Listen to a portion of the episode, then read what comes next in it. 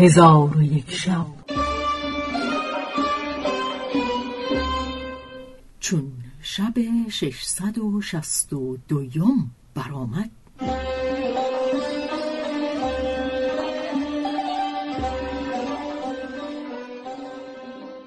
گفت ای ملک جوان چون لشکر مسلمانان سوار شدند نخستین کسی که در جنگ بکشود ملک غریب بود که شمشیر یافس ابن نوح را برکشید و اسب دریایی را به میان دو لشکر راند و ندا در داد که هر کس مرا می‌شناسد خود را از شر من نگاه دارد و هر کس که مرا نمی‌شناسد بداند که من قریب پادشاه عراق و یمنم. رعد شاه ملک هند چون این سخن بشنید بانگ به سرهنگان زد و گفت عجیب را نزد من آورید چون عجیب را بیاوردند ملک به او گفت تو میدانی که سبب این فتنه تویی و این برادر توست که در میان میدان ایستاده و مبارز همی خواهد. اکنون تو به مبارزت او بیرون شو و او را دستگیر کرده. نزد من آور تا من او را واژگونه به اشتر سوار کنم و او را در بلاد هند بگردانم. عجیب گفت جز من دیگری را بفرست که من امروز رنجورم. رعدشاه چون این سخن بشنید ورا شفت و گفت به نار و نور سوگند که اگر به مبارزت نروی و برادر خود را به زودی نیاوری تو را بکشم و جهان را از تو پاک گردانم.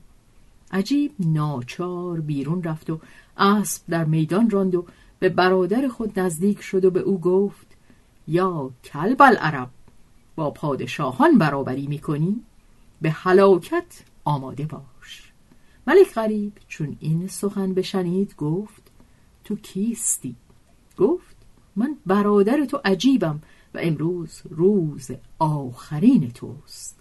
چون غریب دانست که او برادرش عجیب است بانگ بر وی زد و گفت خون پدر و مادر من به گردن توست. آنگاه شمشیر به کلیجان سپرد و بر وی حمله کرده دبوسی بر او بزد که استخوانهای پهلوی او در هم شکست. آنگاه کمرگاه او بگرفت و از زینش رو بوده بر زمین زد.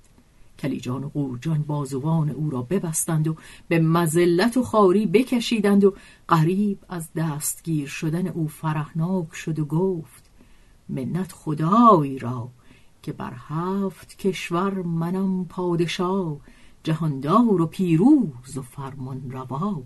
ز هر جای کوته کنم دست دیو که من بود خواهم جهان را خدیو. بدان را ز بد دست کوته کنم روان را سوی روشنی ره دهم.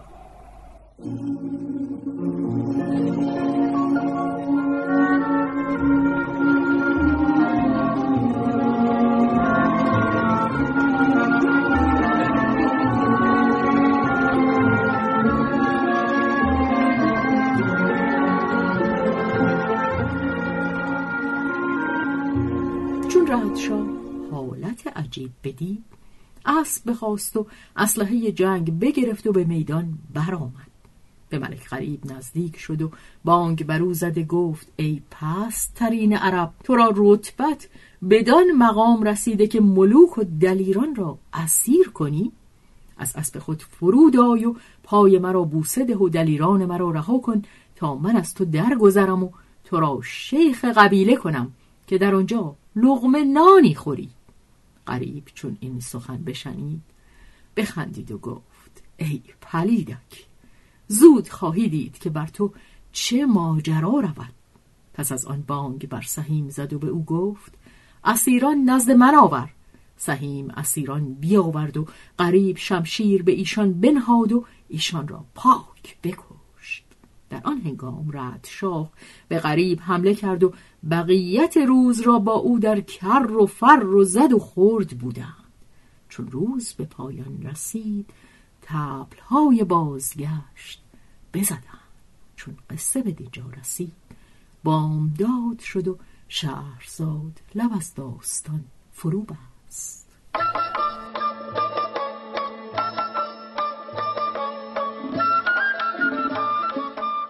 قصه گو شهرزاد فتوحی تنظیم مجتبا میرسمی